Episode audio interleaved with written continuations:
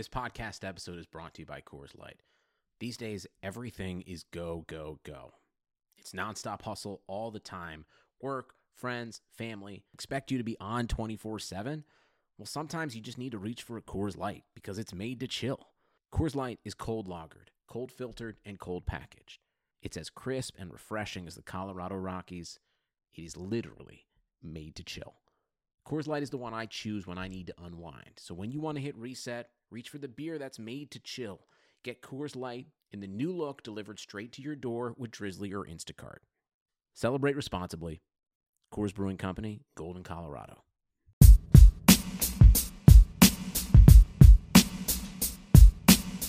Welcome to 52 Weeks of Hustle presented by Event Dynamic. Event Dynamic specializes in maximizing revenue and increasing attendance.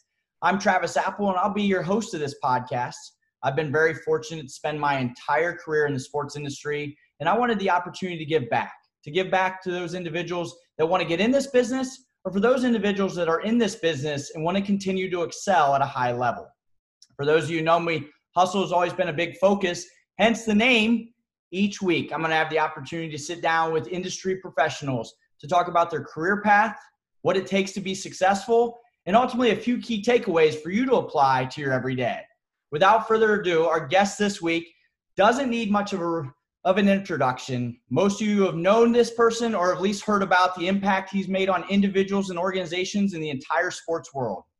I was certainly fortunate enough to meet him early on in my career and have really leaned on him as a mentor of mine through my different stops in this fun journey. He's the co-author of Sports Marketing, which is a book most of us have either probably read or heard of, sold over 75,000 copies that were published in 11 different languages, as well as published sometimes it's more than black and white. He's a consistent writer of columns in the Sports Business Journal and an international presenter. I'm excited to have Dr. Bill Sutton, the founder and principal of Bill Sutton and Associates. Dr. Sutton, welcome to the show. Thanks, Trev. Glad to be here. Dr. Sutton, what a, what a pleasure. You know, as I mentioned, you've been such a big influence in my career, such a big mentor to myself and a lot of people in the sports world. So thank you for taking the time. And I'm really excited to allow all the listeners to hear what I've always appreciated about you is your honest feedback and advice to really push people to excel at a, at a high level. So I know you're going to be able to provide a lot of advice here, but before we dive into your illustrious career, when I mm-hmm. first met you, I was in Atlanta with the Hawks and Thrashers. You had just started the Sports Sales Combine, which yeah. at one point in time, CNBC quoted as saying it's the next great idea in sports marketing as it's a career concept inspired by the draft combine. You know, what made you start the combine? You know what, Travis? Being a, being a professor, I always came in contact with a lot of a lot of students, not just my students, but students from all over the country. And it never failed to me that these kids would get their advice, and it would be like, "Yeah, I'm going to get into sales because that's the easiest way to get my foot in the door and get another job in the organization." And what I wanted to do is I wanted to dispel that. And you've heard me say on numerous occasions, yeah, you know, just the other day I was walking through the phone room and GM was there with me and he heard this kid on the phone. He goes, Man, I love the way you sew on the phone. I'm going to let you help me pick the draft picks for this year. You know, that just never is going to happen. Yep. And so what I thought would be is with the combine, that you could bring people in there and they could see what it's like a day in the life of a ticket salesperson. And they have to do exactly what it is. And you know, we did it every every time we did that. We had 30 to 40 people, and I guarantee you, 10 people every time would would be devastated when they found out that that was this was not going to help them become a basketball coach or whatever it was. Yeah. And so I thought that the combine was a really good way for people to see what the demands of the job are, see how hard it is because it's not an easy job. I always tell people that an entry level ticket sales job might be the hardest job they ever have but I also wanted to provide uh, people at the team like you and Corey and different people were at the Hawks at the time with an opportunity to scout people at a combine. In other words, so before, while you're sitting in your office interviewing somebody in a suit, trying to decide whether or not you want to give them a shot in the in, in your in your office, your organization. If we put them in a combine, you see them on the phone, you see them working the concourse, you see them interacting with people, so you get a much better perspective as to how good they are or they aren't. Right. And I, I always thought it was best for the candidates and best for the teams. The only, you know, the difficulty was you could only, if you're going to do it the right way, you could only do 30 to 40 people because remember we did the whole day on Saturday. We put them on the phones for eight hours Yep. because It's we wanted to truth they have replicate. Yeah, we wanted to replicate what that was like. And I remember their eyes getting real big when I said, "What do you think about that?" They go, "That's tough." I go, "Well, that would be your job 365," Yeah. And they didn't understand that. And so I think we did a lot of good. And the people we got out of there that that we ex- accepted it, you know, that got hired, turned out to be really, really good people. Yeah, so I think the the some odds. in our of- industry that came from that. oh yeah, five or six. There's five or six people I can think of right now, different teams. Yep. and they had a much better perspective of what they were getting into and i think that allowed them to survive those first couple months because they knew if they got to be good because they got to see people like you and corey and zaber and all these people in the roles that they would be able to do this Yeah, You so know, I it, it mentioned was a really good thing Absolutely. You know, Dr. Sutton had mentioned like you- you're always very transparent and honest about your feedback. And I think that's one of the first pieces of advice on this 52 weeks of hustle is for those of you that are looking to get in this business, you know, this don't go in to get your foot in the door. Because very seldom, to your point, you see people going getting their foot in door and inside sales and then transition into baseball operations or basketball operations. And I think the other thing is is just as much as you've gone through that process as the team's interviewing you, you better be interviewing them to see if you can truly handle that day in life because this isn't for everyone. no it's not and you know what Trev? I, i've never liked foot in the door because foot in the door reminds me of somebody's going to go swimming and they stick their toe in the water Yeah, and then they go sit back on the beach because the water's too cold great enough. you got to jump in. You got to jump. If you're going to go in a career, you got to jump in and give it your best Yep, you got to be full into it. No, all, absolutely. So- all the way. you know, to your point, I mean, we, can both think of a lot of people. You know, I certainly can think of a lot of people I've hired. You know, from the combine. I think of a lot of the relationships I have in this business are people like some of the coaches that you invited there that I met. You know, I met from Yep. other teams. They're still some of my best friends and certainly peers and colleagues in this industry. And I always remember, and you kind of hit on it earlier. You would sit down with each and every candidate, and you provided honest and candid feedback. That sometimes I remember people were in tears. I remember people walking away of like, I'm not getting in this business, which is okay, right? Like, Yeah. a couple days to your, as opposed to starting a job and moving to a new place. But what advice would you give to our listeners? Because you've seen a lot of people that want to be elite in this business. What's the best advice you can give to whether it's somebody that wants to get in it or somebody that's in this business right now? Like, how do they become elite? I would say the number one advice I'm going to give, given where we are right now in the world in May of 2020, is no fear. Don't be afraid. I mean, you know, Tim Leiweke has this statement: "Embrace ambiguity," and that's not a bad statement right now because we don't know, Chad. We don't. We have no idea what's going to go on. Yep. We have no idea if we're going to be selling 10-person suites rather than 20-person suites. Right. We got no idea if we're going to sell if we're going to put our season ticket holders on a rotation for games they're allowed to go to so we have space. So I'm going to say don't be afraid. And which mi- reminds me of probably the most successful person that ever went to the combine was Brian Norman. Yep. Right?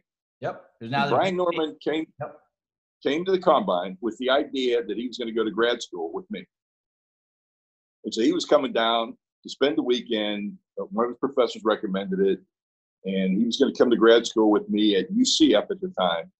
And that was the thing. And we sat down, and I remember he interviewed with Jake Reynolds, and he really liked the idea of going to Washington and working for Jake at Monumental at the time.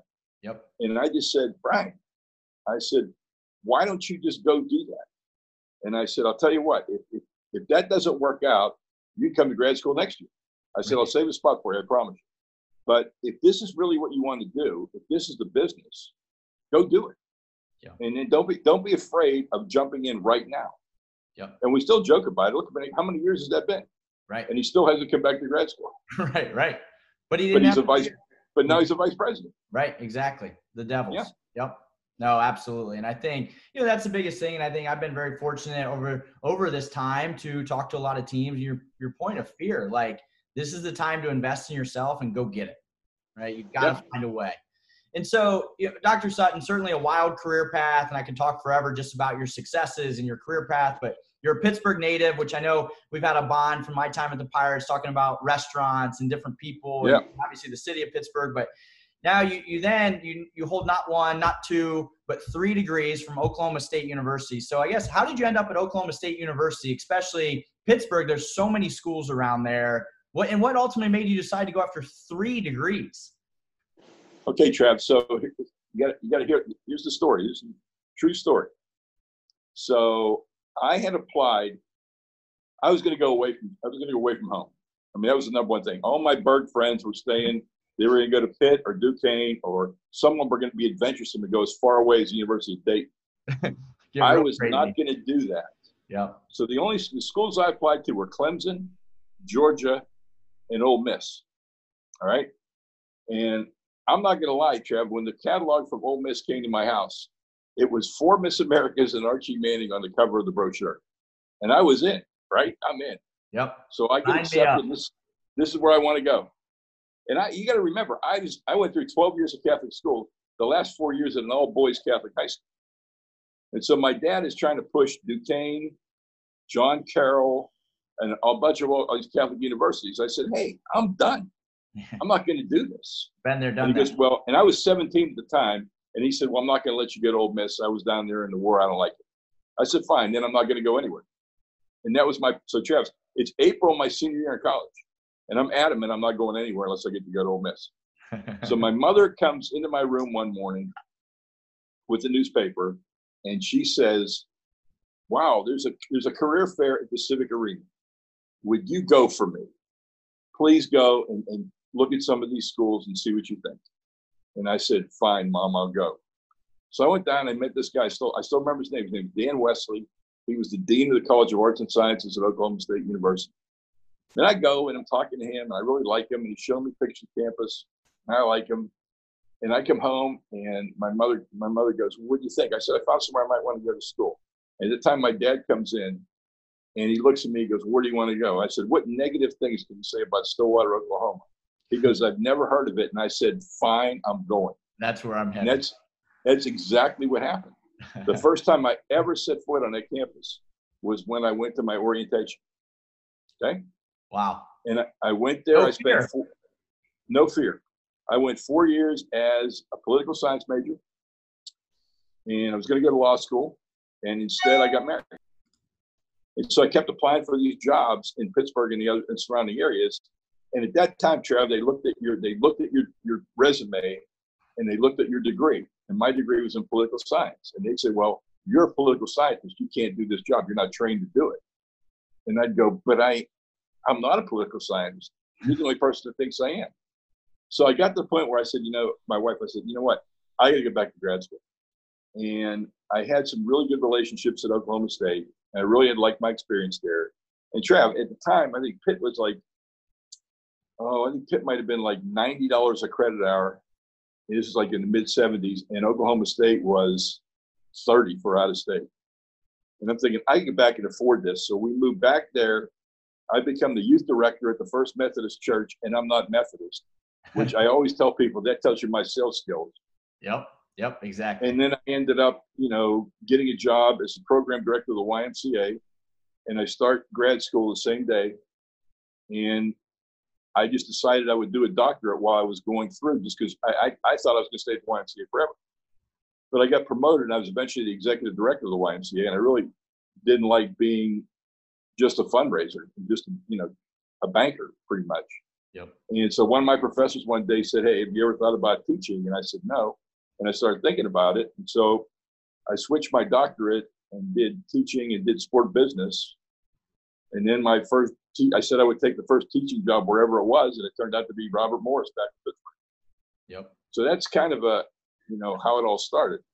But I mean, I think that you know we kind of joked about it, right? The fear, like you didn't have no. fear, you had never been to campus, like, and then take no. some jobs that maybe you didn't have a ton of skill sets or, or knew a ton about. Like, why not? So, and uh, I always tell the story, Travis. When I told my grand, my grandmother was from Ireland, and she thought two things on television were real: wrestling and gunsmoke. and so when I told her I was going to go to school in Oklahoma, she was panicked and she wanted to know what kind of gun my father was going to buy. hey, you're putting together your list of what you're moving with, and you got to make sure you have that gun. That's it. but well, it turned out to be great for me. Um, you know, and I'll break. I, I just got named distinguished alumni at Oklahoma State, so I get back this fall and I'll get my award. But it, I love Stillwater. I loved Oklahoma State. You know, I loved living there. It was great. Well, congratulations. I, you know, I can only imagine your award closet. So, so congratulations. I'm sure a lot of people listening would say the same. And, you know, I guess for those of you are viewing on YouTube, you'll see Dr. Sutton just relaxing there, kind of on the beach. And, you know, we were laughing prior to this is, you know, I'm in Miami and, and you're in Tampa right now. Both of us have had to quarantine, but at least we've been able to quarantine by the beach, which can't be. That's it. so, you know, this business, small, tight knit business, and we talk about a lot of people that we know and, you know, we have so many mutual, you know, colleagues and peers. And um, I know to this day, one of your closest friends is Dr. Bernie Mullin, who I was fortunate to have on this podcast as well. And both of you started uh, and worked together at the NBA in team marketing and business yep. operations. Like, how did that come about for you? You know, going into the YMCA, teaching at Robert Morris to now the NBA. So I taught at Robert Morris for four years. I moved on to Ohio State for four. And after eight years, I looked in the mirror one day and said, you know, you're telling all these kids what they need to do do you know what you're talking about? It's one of those things. And I said, you know, when I was at Robert Morris, I worked for the city every summer in special events. And when I was at Ohio State, I was doing studies for the Cavaliers and the Tigers, you know, really learning about the business. And so Buffy Filippell and I met, and Buffy hooked me up to, to interview this company called Del Wilburn Associates. And so I left teaching and spent three years as vice president of information systems in St. Louis for Del Wilburn Associates, and I worked on the Rock and Roll Hall of Fame. I worked on all Mazda's partnerships. So I got a lot of really, really good hands-on experience. I missed teaching. I got a job at UMass, and I went to UMass, and I was doing a little bit of consulting. But after seven years, you earn a sabbatical. So I was I had planned to go to Rome and teach in a business school in Rome for my sabbatical, and it fell through. At the same time, I get this call out of the blue, and it's Linda Tossi, who was David Stern's secretary. Okay. And Linda goes, I didn't know her at the time. She says, uh, I'm calling for on behalf of Commissioner Stern. Will you hold for Commissioner Stern? All right, Trev. You know I'm from Pittsburgh. you know, you know I don't believe this call is from David Stern. Right, right. This is one of your buddies of playing a prank on you. That's right. And so she says, Will you hold for David Stern? And my answer is, Yeah, right. And he's on the phone. and he gets and he interjects right then and there. He goes, Yeah, right. That's how you answer the phone. And he starts going on and on and on. And I said, Whoa, whoa, whoa, whoa. I said, you know, try to explain, you know, being from Pittsburgh. And I, I don't know if he bought into that or what, right? And I've heard he's very an intense man. You know, Bernie was telling the story about how intense. Oh, he's intense. And so oh, I can only imagine him on the other line. Oh yeah. So, you know, we're having a conversation. He actually called me about Len Komoroski, by the way. Because really? I had done some work for Len and I had also done some work for the NBA jam session. So he's calling me about Len because Len had listed me on his resume. So we get done and David goes, Well, listen, it's really nice talking to you. Learn how to answer the phone better. But if there's anything I could do for you, let me know. And I said, All right. So about a week later, I'm on a plane with my laptop and I said, you know what? David Stern has said if there's anything he could do for him, maybe I could work for him for my sabbatical. So I sit, I'm on the plane, I'm not distracted. I write this letter. I write this letter telling him, you know, I think the NBA is at a real interesting point. There's a lot of things I think I can help with. I would love to come and work for you during my sabbatical period. Uh, if I don't hear from you by July 15th, I'll call you. Thanks for your consideration. And so I'm with Dick Irwin at the Major League Baseball All Star game in Denver, right around July 11th and 12th, right? Yep. And I call Sharon every night, and I call Sharon up. She goes, "Hey, guess who called for you today?" I go, "Who?" She goes, "David Stern." I go, "Really? What did he want?" She goes, "He wanted to know if I thought you were funny." and I said, "What?" He goes, "Yeah."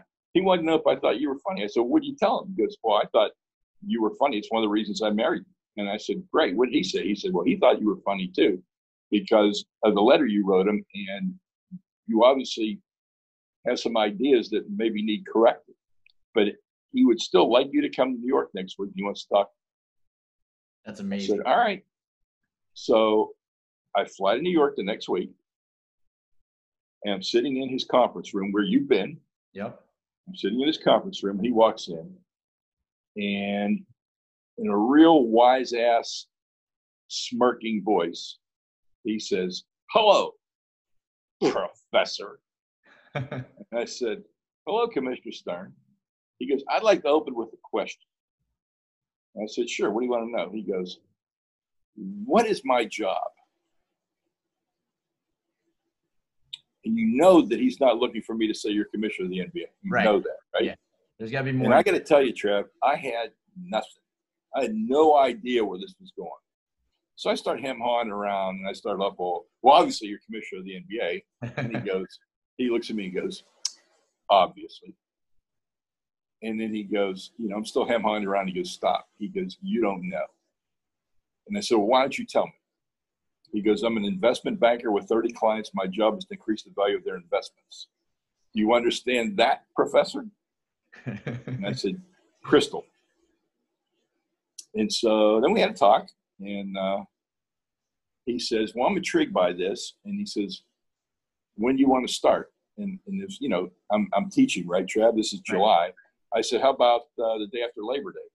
He goes, How about two weeks from Monday? I said, All right. That'll work as well. How long do you want to do this for? And I'm thinking, well, I'll do it for the semester. I said, I'll do it till the end of the year. He goes, which year? And I said, the end of the calendar year. He goes, no, you'll do it till the end of the NBA year. And I said, all right. and then he said, how much do you want? Which is a question I didn't think was coming because you're on sabbatical. You get paid from the university. right. I said, well, enough to cover my living expenses here in New York. He goes, I'll give you $2,000 a month for an apartment and I'll pay you $2,500 a month. So that's your package. That's it. And I said, fine, I'm in. You're like, I'm in. So I'm in. So I, I start originally reporting to Jeffrey Pollack, who just was with the XFL. Yep. And then Jeffrey leaves probably in November. And then Stern says, So a couple I'm months after you started. couple months. I started. yeah, I started July. He was gone. So now, uh, now I'm working for David directly.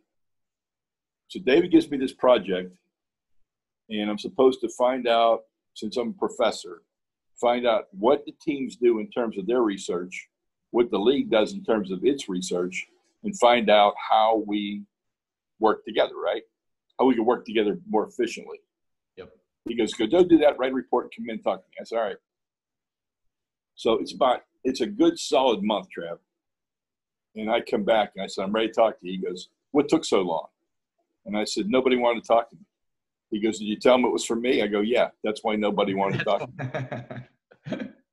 And I so I have his attention. I said, you know, I said, people really don't think that your team services department is about servicing. They think it's about spying and monitoring. And I said, if you really want to be make a difference, you almost have to be a consultant. You have to approach each of your teams as a consulting arm designed to help them improve their performance. No penalties if they're doing things wrong, but just we're going to go in, we're going to find out what the problem is, we're going to help them fix it. And so he goes, Well, okay. Once you write that up, let's go with this. Let's talk about it. So I work on this, I design this. And at the same time, he said, You're in charge of the marketing meetings. and he said, he said, uh, so, and, I, and you're going to run the sales meeting specifically. I said, okay, I'm fine with that. He goes, so who would you have speak? And I said, Bernie Mullin. And he goes, Bernie Mullin. He goes, who the F is Bernie Mullin? And I, I said, well, he used to be a professor, and you know how that went over. yeah. And then I told him, but he was president of the Pirates or president business officer of the Pirates and then the Rockies and the whole bit. And I said, he really knows his stuff. He goes, give me his resume. So I get his resume, I give it to David, and he goes, if he's not any good, it's your ass. And I said, okay, I got it. So we go to the marketing meetings, and I'm running the ticket sales division. I bring Bernie in to speak. Everybody loves Bernie. Okay. So now we get back to New York, and we're, we're doing the review of the meetings. And David says, Hey, do you think Bernie would want to head up this new department? And I said, I don't know. I'll ask him. So I called Bernie up and he says, Well, what do you think? I said, I think it'd be a great job. Yep. He goes, I said, But I think you, you go and live in Colorado. He goes, Yeah, but I can do this for a while. And I said, all right. So he, this is like a, a Tuesday. He flies in Thursday. He and I have dinner Thursday night. He interviews with David Friday morning, and he's in my office at 10:30 telling me he's my new boss. so the story that Bernie and I always tell is that he went from who the F is Bernie Mullin to the senior vice president of the NBA in 60 days. That's a quick turnaround, right? Yeah. You know, and I, I think Dr. Sutton, it's it's interesting. We didn't even plan this, but right, you you, you talked about your advice was you know fear, and it's like for those listeners, you know, think about just what Dr. Sutton said. You know, not only did he have did he not have the fear of writing the letter or you know speaking to, to you know Commissioner Stern on the phone, but then putting your neck on the line and putting somebody out there. So I think the advice I'm taking from this, and hopefully everybody else is taking, is like, hey, now is the time to invest in yourself with where we're at in this world, and you want to continue to invest in yourself, but don't have the fear. Is it, you know, if you're looking to get in the job, go above and beyond to try to get that hiring manager. If you're in this business, think about those industry professionals that you always say, man, it'd be really cool to have a dialogue and conversation with them. Like, don't have fear. Go out and ask. What's the worst that can be said? No. Exactly. And that's, and, and you know, Chuck, did I honestly think David Stern was going to respond to my letter? I didn't think so. Right. You know, I talked to him, I said, it's, this is going to happen. But hey, I'm out at the time, it was a 20 something cent stamp. I said, I'm out a stamp. Right. What's the worst? So, what's, what's the damage here? What's, there's more upside than downside. Yep. You know, when you put your ideas out there too, I mean, if somebody doesn't like your idea, they don't like your idea. It's not the end of the world. Right. You know, look how many times it took Edison to get the light bulb right. You know? Yeah. Yep. I mean, you, you have to figure out that, hey, you know, it'll come. Yeah. And so we lined out this Teambo thing. And then the next thing I told them we needed to do was these regional marketing seminars. They still happen. Yep. You know, we had, I start off with my team and have all my teams get together with somebody that was an expert. And then the other account managers were asking if their teams could come. And so we brought them in and brought them in, brought them in, and we, we started having these regional meetings. Right. Yep. I remember telling them one time we need to have a job fair. We had a job fair. I told him we need to have Stern safaris. Like Bill Veeck, you need to go out in the market and meet all the people in the market and spend the day and, and, and make everybody happy. He did that. And then I told him we need to have a pension for uh, NBA employees. I said, because I'm trying to recruit people from the NFL and baseball and they won't leave. Right. And he goes, a pension. He looks at me real hard and he goes, so where'd you go to law school again? I said, I didn't go to law school. You know that. He goes, that's what I thought. Get the F out of my office. so I, I, can only imagine some of the stories you have because that's all, you know, I think a lot of people have heard is he's very intense, obviously super intelligent, but uh, I'm sure you have yeah. some great stories. You know, Travis, he would just, you know, if he knew what your weak spot was, he would, he'd hammer you. Yep. And then sometimes you go with a, with an idea and he would test you to see how much you believed in it. Yep. So when I wrote about him, I said he transformed me from a why person to a why not person. Because when I first started working for him, I would say we need to do this, and he would say why. And by the time I left, he was it was why not. I'd say, hey, I think we should do this. He goes, yeah, why not? Let's look at it. So you that's a win. You go, it's a win, and you start going that way, then it is. And even when I when even when I left, when I decided I wanted to go back teaching, he had me work for him another three years part time when I was in Orlando. Yeah. So I mean, I really enjoyed it. I enjoyed my time with him. I was devastated in January when right. he died. Yep. And I was supposed to see him in December. Every December, I would go see him and bring him cookies from somewhere, some great spot I discovered across the country somewhere. And we'd go have cookies and milk late in the afternoon one day when I was in town. That's awesome. So relationships, you know, and that even kind of started that conversation. It's just a small, small, tight knit industry. Everybody knows everybody, and obviously, you know, you had been impressed, you know, probably through your Pittsburgh days with with Bernie Mullin and being the president of business ops, and you end up, you know, yeah, working into that with Teambo, and I know he's still one of your great friends. And so, Dr. Sutton, what did you enjoy most about consulting with all the executives and team members of these different organizations and providing best practices? Like, what did you enjoy most about that? You know what, Jeff? It was just a continuation of teaching. I mean, you were just teaching to somebody that was a little older, a little bit more advanced, but could probably handle your idea a lot better than anybody else could because they already had some perceptions. Yep. But yeah, I remember going in and talking about mini plans and doing this. And, you know, for the last two years, Travis, I've been arguing with teams that they shouldn't have phone rooms. They should rip out the landlines and give everybody a cell phone. I said, kids don't talk on land. You're hiring these 23 year olds. They don't have a landline. They don't call their friends anyhow. They text them. Yep. And I said, and you're selling in a one dimensional format. And they go, what do you mean? I go, well, if I'm calling you up and say you need to come out, bring a group to a game, wouldn't it be better if I went to a if I went to a game, shot a video of a group that was already there having a good time, shot you then that video saying, hey, this is what happened last night. This group was there. I'm going to call you today. and We're going to figure out how we can make this much fun happen for you. Yeah, this could We be. need, we need to be more in 2020, not 1920. You know, let's, let's move on. And so this whole coronavirus is it's done it for me because now there's no phone room. I was just saying, yeah. Now it's like, like, hey, here's my advice, but also this is going on, so this might end up happening organically anyway. Yeah. Yeah. No, so so Dr. Sun, you know, I believe as I've mentioned a couple times through this podcast, you know, again, we're here 52 weeks of hustle today. Dr. Bill Sutton, you're always willing to listen and assist. So, you know, I guess it probably makes sense after you know almost seven years at Teambo, you go back into academia, um, and you decide to start a program at the University of Central Florida. Why was it the right time for you to go back to the professor end, and what intrigued you most about that education piece? What I found out of myself, Travis, was when I was at the NBA, I really missed teaching and really missed working with students.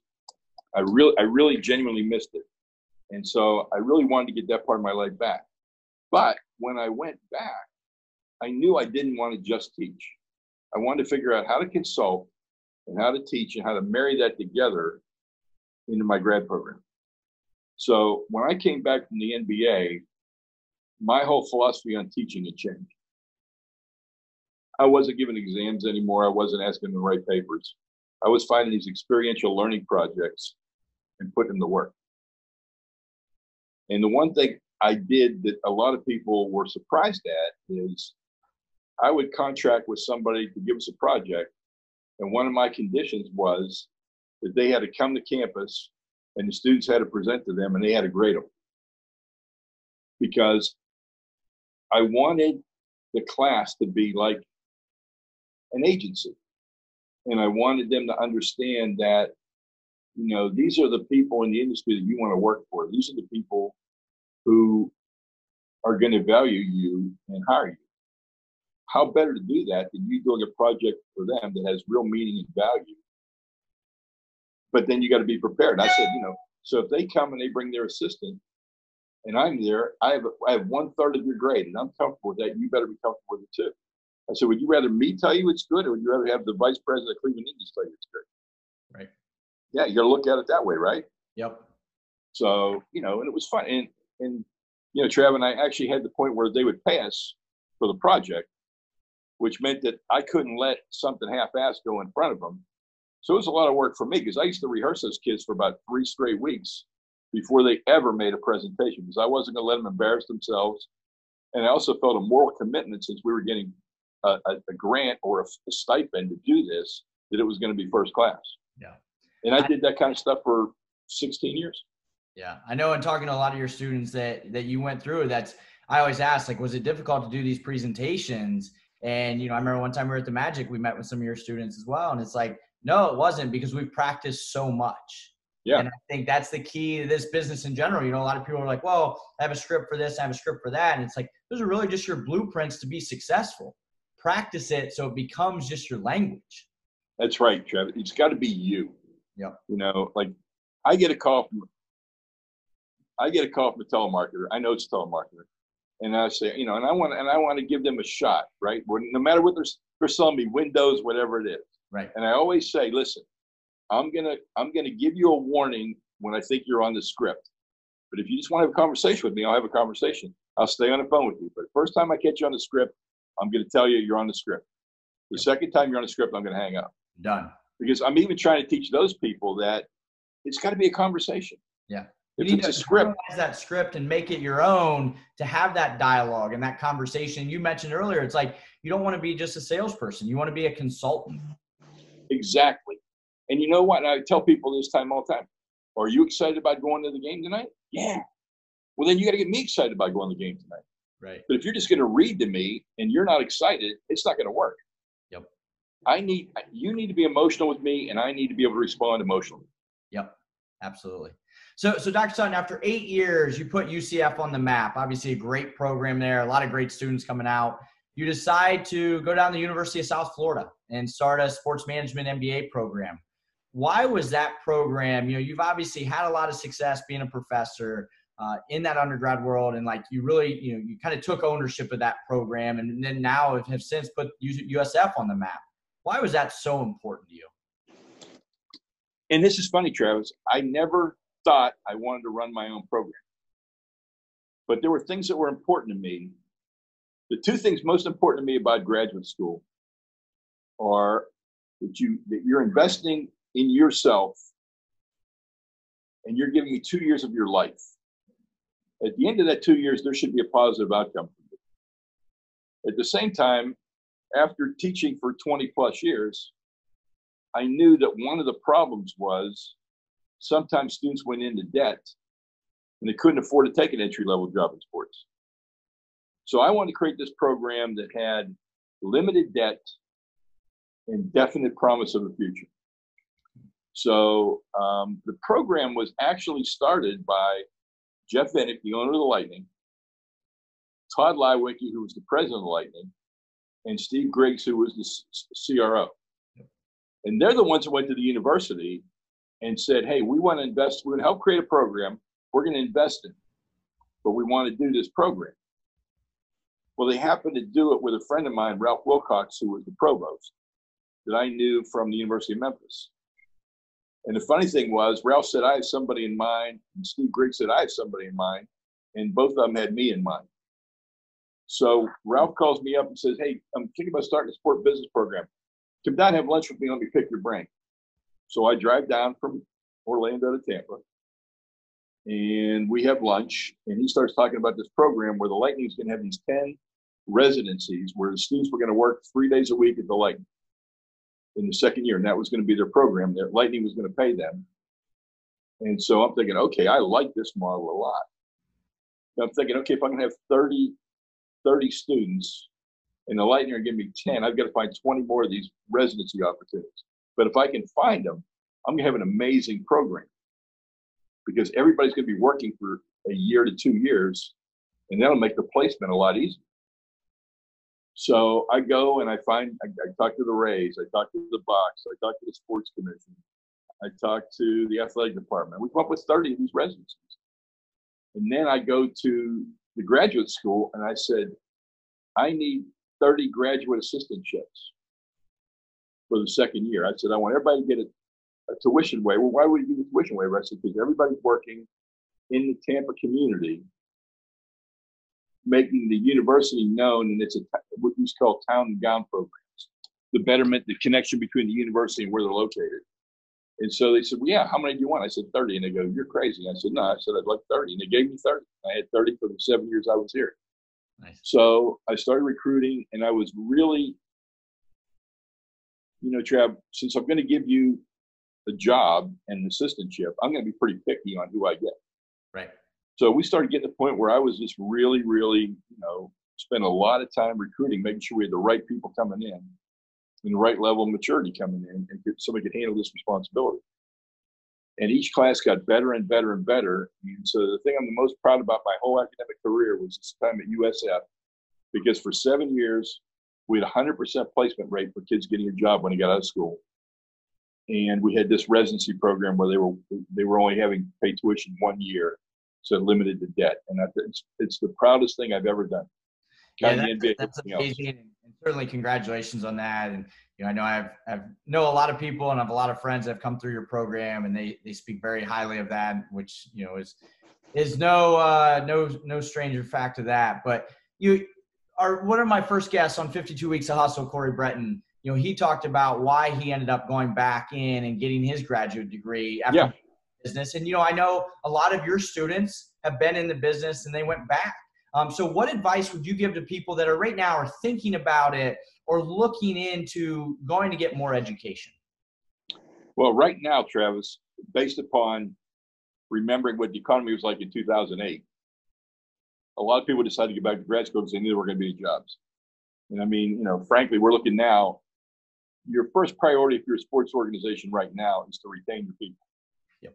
If you furloughed anybody or laid anybody off, your second priority is to be able to bring those people back. And your third priority then would be to hire new people to take the place when you have an opening or, or a thing. So it's it's going to be we're probably talking new hires. I'd be optimistic if I said October. I'd probably say January. I'd probably say January.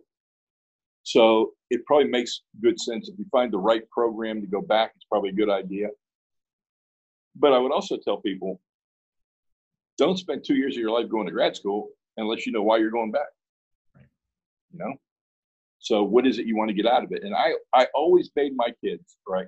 I didn't make them. I encouraged them that whenever like Fifth Third Bank came to campus to interview all the MBA graduates, go interview. Right. You you have an MBA degree. You should go interview for that. They'd say, well, why? And I said, well, this is a demanding business, especially when you start off. So I want you to know that you know, let's say Fifth Third Bank would offer you seventy thousand dollars to be an analyst, and one of the Tampa teams is going to offer you forty. That's thirty thousand dollars difference. So do you really want to work in sports for thirty thousand dollars less, or do you want to go to the bank, get that thirty thousand dollars, buy season tickets, and be a sports fan? Mm-hmm. What do you want to do? You need to figure that out. Right. I can't figure it out for you. You Yeah, to only you can figure it out, but you need to That's right. have that thought process. But there's certain things like if you're if, if you're going to be in sales and you're going to be a great salesperson, you really don't need to go to grad school. But what I would tell you is if you want to evolve into a CRO, you probably want to go get an executive MBA like Corey did or somebody else. Yep. If you're going to be a college athletic director, you probably better go to grad school. You're going to work in the education field, you should have the education. Yep. And depending on what it is or depending on what your skill set is. Like you, if you were a music major and you want to work in sports, you probably need to go to grad school. Like I was a political science major and I wanted to work in the sports business. So I need to go back to grad school because my political science background, I knew a lot about jurisprudence in the Supreme Court, but that wasn't going to help me get That's not going to translate into what you're doing now. Yeah. No, that makes sense. So, having founded and run, you know, Bill Sutton Associates for many years now, you're consistently consulting Yeah. with teams and leagues on best practices, and your conversations are with everyone from owners and CEOs down to entry level professionals and everyone in between. Probably brings back a little bit of your Teambo days of consulting, but It does. what is most rewarding to you when you go and talk to teams and individuals uh, or have they or have people that you have talked to and they report back to you like what do you enjoy and what's most rewarding about that when I find out something that we had a conversation about, or something that I recommended that they look into, and they implemented it and it was successful, and he called me up to tell me, "Thanks for helping me start thinking that way." Like I moved one team into, you know, it was common practice, but they weren't doing it. Payment plans, you know, monthly monthly payments, so the automatic monthly payment. Yep And then the, the CFO told me that it has made such a difference in the way they operate their business. It's allowed them to do a lot of different things.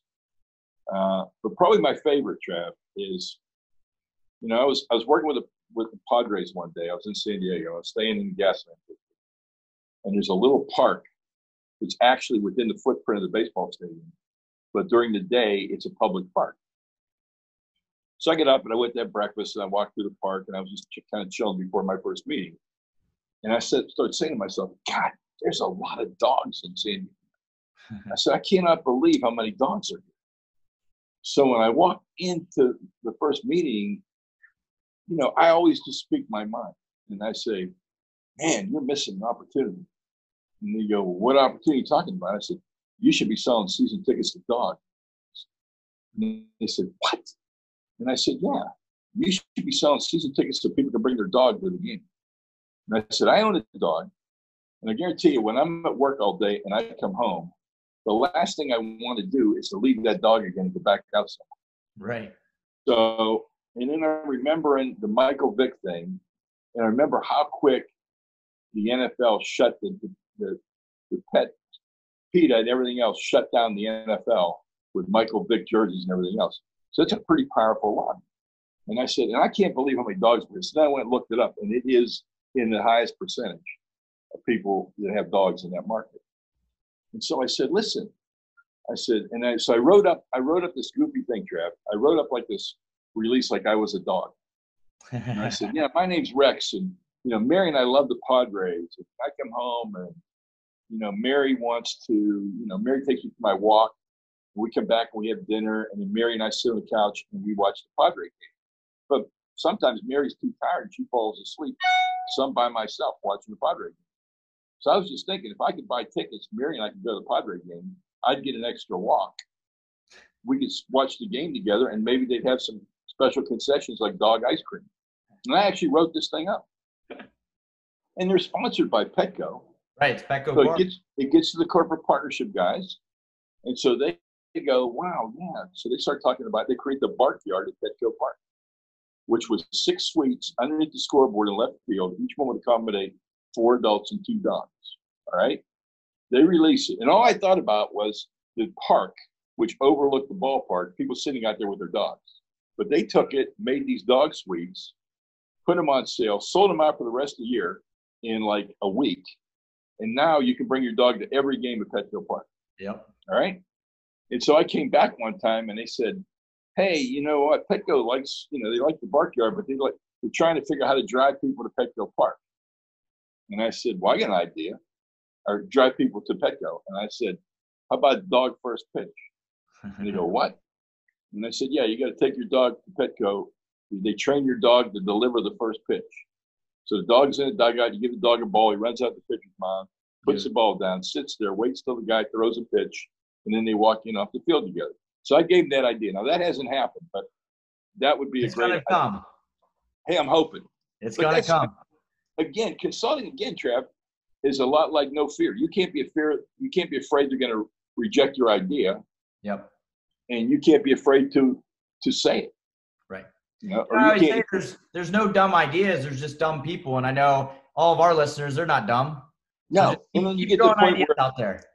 You can't be intimidated by the person you're talking to because you're there. You're hired to help them.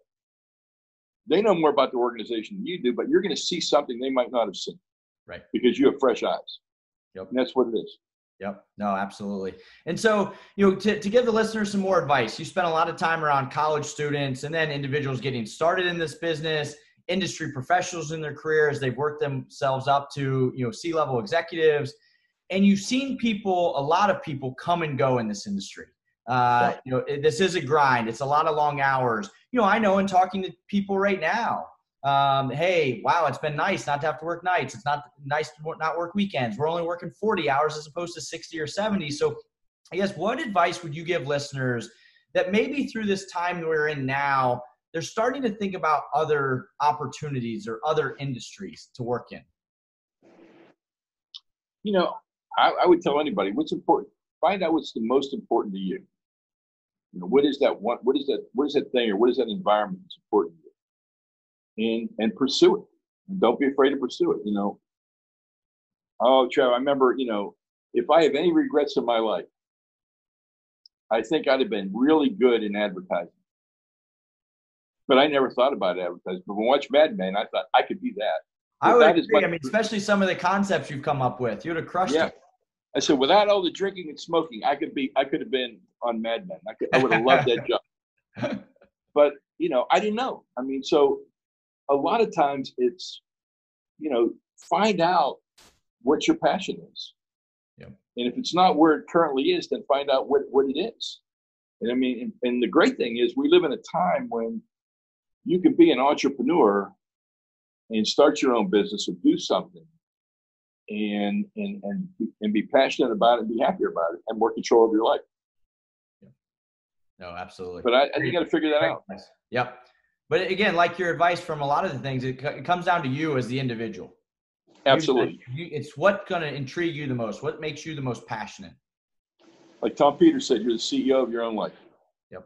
And that's what you got to do. You got to manage your own life. What's important? Yeah. You know, if you have kids, you want to be home for things. And I'm thinking, I'm, I'm really thinking though, Trev, coming out of this, coming out of this, you know, work, working at home and doing things like this, I think the, the new the new way of doing things is we're probably not going to be in the office five days a week. Yep. We're probably going to be in the office maybe three days a week, and or you know half the half the company will come in Monday, Wednesday, half come in Tuesday, Thursday, because everybody's talking about how well they're able to get stuff done, how Zoom is. Thinking about all the money we've saved not traveling and all the time we saved not traveling. Yep. I mean, do you really need to be there Yeah. all the time? You know, I've always debated, you know, if you're working for a team and you're working 60, 70, 80 hours a week, when is that going to catch up? When are you not going to be happy? When are you going to get, you know, when are you going to have time for your family? When are you going to have time for your kids? When are you going to have time for yourself? Right. You know, uh, I mean, both my sons work out every day, but they won't be going back to any gyms because they both invested in a bunch of home gym equipment Home home. and those online training sessions. Yep. And they said, yeah, this is great. I can just get up whenever I want to get up. I get my workout in. I don't have to run to the gym, run back, get cleaned up, and then run to work. I can just do it and it's a lot smoother. So there's going to be a lot of changes in what we do, how we approach things. And, and everybody's going to have to evolve as a professional. Yes. Period. Point blank. You've got to be able to evolve at this point. Yep. So, you know, before we get to the takeaways and kind of close out the segment, you know, it's time for the hustle hot seat. So, you know, for those of listeners that follow Dr. Sutton on social media, uh, you know, him and his wife Sharon, they love to travel. They love to go to some unique restaurants. And so now I'm going to put you on the spot a little bit, Dr. Sutton. Like, Okay. quick questions here in the hustle hot seat. What is your top place you have traveled to? Oh, I would say my favorite place is Italy because I've been there about 11 or 12 times. I've got friends. I've been all over Italy. I like the food. I like the people. Probably Italy. It was funny. Bernie Mullin said the same thing. Yeah, So probably Italy. Italy's up 2-0. What what's your favorite restaurant? You're a big foodie. If I could have one meal and one meal only, I'm going to go to Alla Famiglia in Pittsburgh. I thought you were going to say Primanti's, so it's anything's better than that. all familiar, Alla Famiglia is on point. I need a to get really them good to restaurant. sponsor this segment then. They're the best. They're, it's my absolute favorite restaurant. My runner-up would be probably GW Fins or Brigtsen's in New Orleans. Okay. And New Orleans might be my favorite eating city. Yes. Very good food there. Yep. A- And you have to sing a karaoke song, Dr. Sutton. What song are you picking? Some Girls Do by Sawyer Brown. Oh, there you go. Sawyer Brown. Some girls on. don't like boys like me, but some girls do. I bet on Spotify they're going to get a lot of downloads now after this. Yeah, it's a fun video too. and, and so finally, you know, you've given a lot of advice through this 52 Weeks of Hustle podcast. What are your top three key takeaways you would give every listener to be in your shoes one day and to be successful and be elite in this business? Uh, figure out your passion. Number one, because I couldn't imagine, Trav. I, I just couldn't imagine working something I wasn't passionate about. Yep. That would be for somebody like me. That would be death. Uh, I just couldn't imagine. So find out your passion. And for me, you know, I found out it was teaching slash consulting together, not separate. Yep. But I didn't find that out until I was probably 50 something. But I had a good life up till then. I said I've had a much better life since then. Because once you figure it out and you know, you figure out this is who I am, this is it. And then, you know, I try never to ask what if. You know, I talked about being a why not person. Probably my favorite quote is a quote. It's attributed to George Bernard Shaw, but Robert Kennedy made it popular. Some people th- see things as they are and ask why. I see things that never were and ask why not. And Great. you know, that's I, I I live by that quote. Why not? Right. I mean, I'm talking to people right now, talking to different partnership departments, and they're going to walk in somewhere, and somebody's going to say, "Well, why should I buy that now?" And my question is, "Well, why not?" There's more people paying attention now than anything else. Yep. So if you have something good right now, you know, uh, like Purell, like bleach, like sanitizing wipes, and different things like that. Now's the best time to buy a partnership to tell your story. Right. And probably the third thing is treat everyone the way you want to be treated.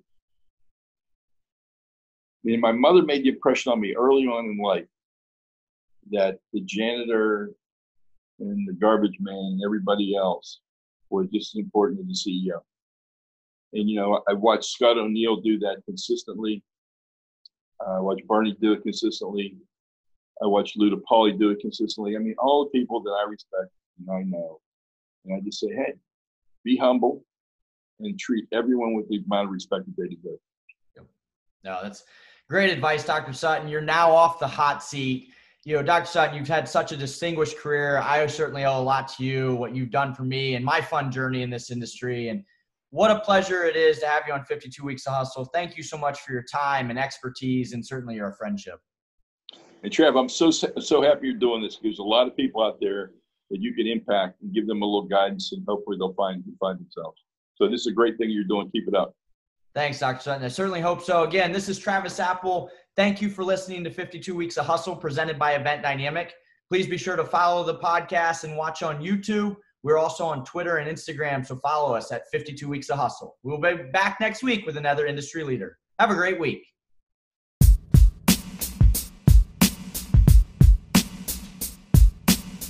Some cars are comfy on the inside, but don't have power on the outside. And some cars have the horsepower, but none of the comfort. I used to think there weren't any cars that were the total package, but that all changed when I got my Honda SUV. It's rugged and sophisticated, and right now, Honda has deals on the entire Honda SUV lineup CRV, HRV, Pilot, Passport, you name it. So if you're looking for a car that's the total package, the only place you'll find it is at your local Honda dealer. Hurry before they're all gone. It's happening daily. We're being conned by the institutions we used to trust. The mainstream media is distracting us with meaningless headlines instead of focusing on the harsh realities facing American families. Time is short before something big happens, and that's why so many folks are preparing. They're becoming self reliant by investing in emergency food storage from My Patriot Supply. Go to mypatriotsupply.com and secure four week emergency food kits for each member of your family. Each kit contains tasty breakfasts, lunches, and dinners, averaging over 2,000 calories per day. Save $50 on each four week food kit you purchase. Plus, get free shipping on Ready Hour four week emergency food kits. You're not ready if it's not Ready Hour foods. At My Patriot Supply, you can also get solar power generators, water filtration units, heirloom seeds, and survival gear. Order by 3 p.m., and your unmarked boxes ship the same day. Shop MyPatriotSupply.com today mypatriotsupply.com.